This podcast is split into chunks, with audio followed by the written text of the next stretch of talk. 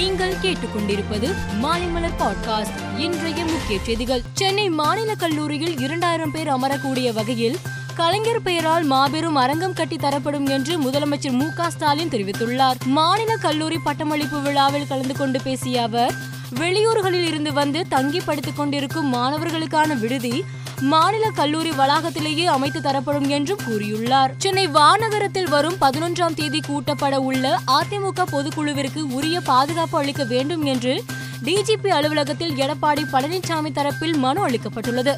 கட்சியின் சட்ட விதிகளின்படி அதிமுக பொதுக்குழு ஏற்பாடுகள் நடைபெற்று வருவதாகவும் கொரோனா வழிகாட்டு நெறிமுறைகளை பின்பற்றி பொதுக்குழு கூட்டம் நடைபெறும் என்று முன்னாள் அமைச்சர் ஜெயக்குமார் கூறியுள்ளார். இலங்கை கடற்படையினரால் சிறைபிடிக்கப்பட்ட தமிழக மீனவர்கள் பனிரெண்டு பேரை உடனடியாக விடுவிக்க நடவடிக்கை எடுக்க வேண்டும் என்று மத்திய வெளியுறவுத்துறை மந்திரி ஜெய்சங்கருக்கு ஓ பன்னீர்செல்வம் கடிதம் எழுதியுள்ளார். கடந்த மூன்றாம் தேதி தமிழகம் மற்றும் புதுச்சேரியிலிருந்து கடலுக்கு மீன்பிடிக்க சென்ற பனிரெண்டு மீனவர்களை இலங்கை கடற்படையினர் கைது செய்துள்ள நடவடிக்கை தமிழக மீனவர்களின் மத்தியில் அச்சத்தை ஏற்படுத்தியுள்ளதாகவும் அவர் கூறியுள்ளார். திருநெல்வேலி தொகுதி சட்டமன்ற உறுப்பினரின் கோரிக்கையை ஏற்று நெல்லையப்பர் கோவிலில் விரிவுபடுத்தப்பட்ட அன்னதான திட்டம் தொடங்கப்பட்டுள்ளதாக இந்து சமய அறநிலைத்துறை அமைச்சர் சேகர் பாபு தெரிவித்துள்ளார்.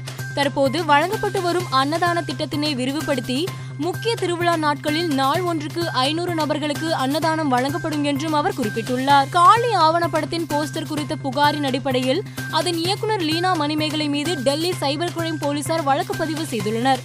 இந்து மத உணர்வுகளை புண்படுத்துவதாக கூறி கொடுக்கப்பட்ட புகாரின் அடிப்படையில் எஃப்ஐஆர் பதிவு செய்யப்பட்டு விசாரணை நடைபெறுவதாக டெல்லி காவல்துறை பிஆர்ஓ சுமன் நல்வா தெரிவித்துள்ளார். டெல்லியிலிருந்து துபாய்க்கு புறப்பட்ட ஸ்பைஸ் ஜெட் விமானம் பாகிஸ்தானின் கராச்சி விமான நிலையத்தில் அவசரமாக தரையிறக்கப்பட்டது.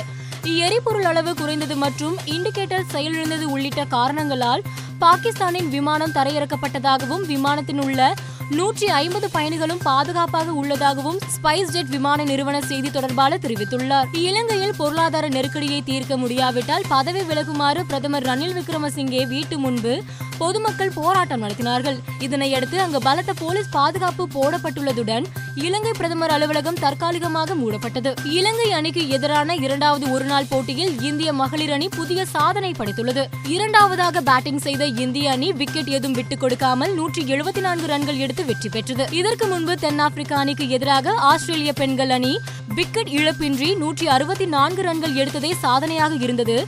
தற்போது அதனை இந்திய மகளிர் கிரிக்கெட் அணி முறியடித்துள்ளது. மேலும் செய்திகளுக்கு மாலை மலர் பாட்காஸ்டை பாருங்கள்.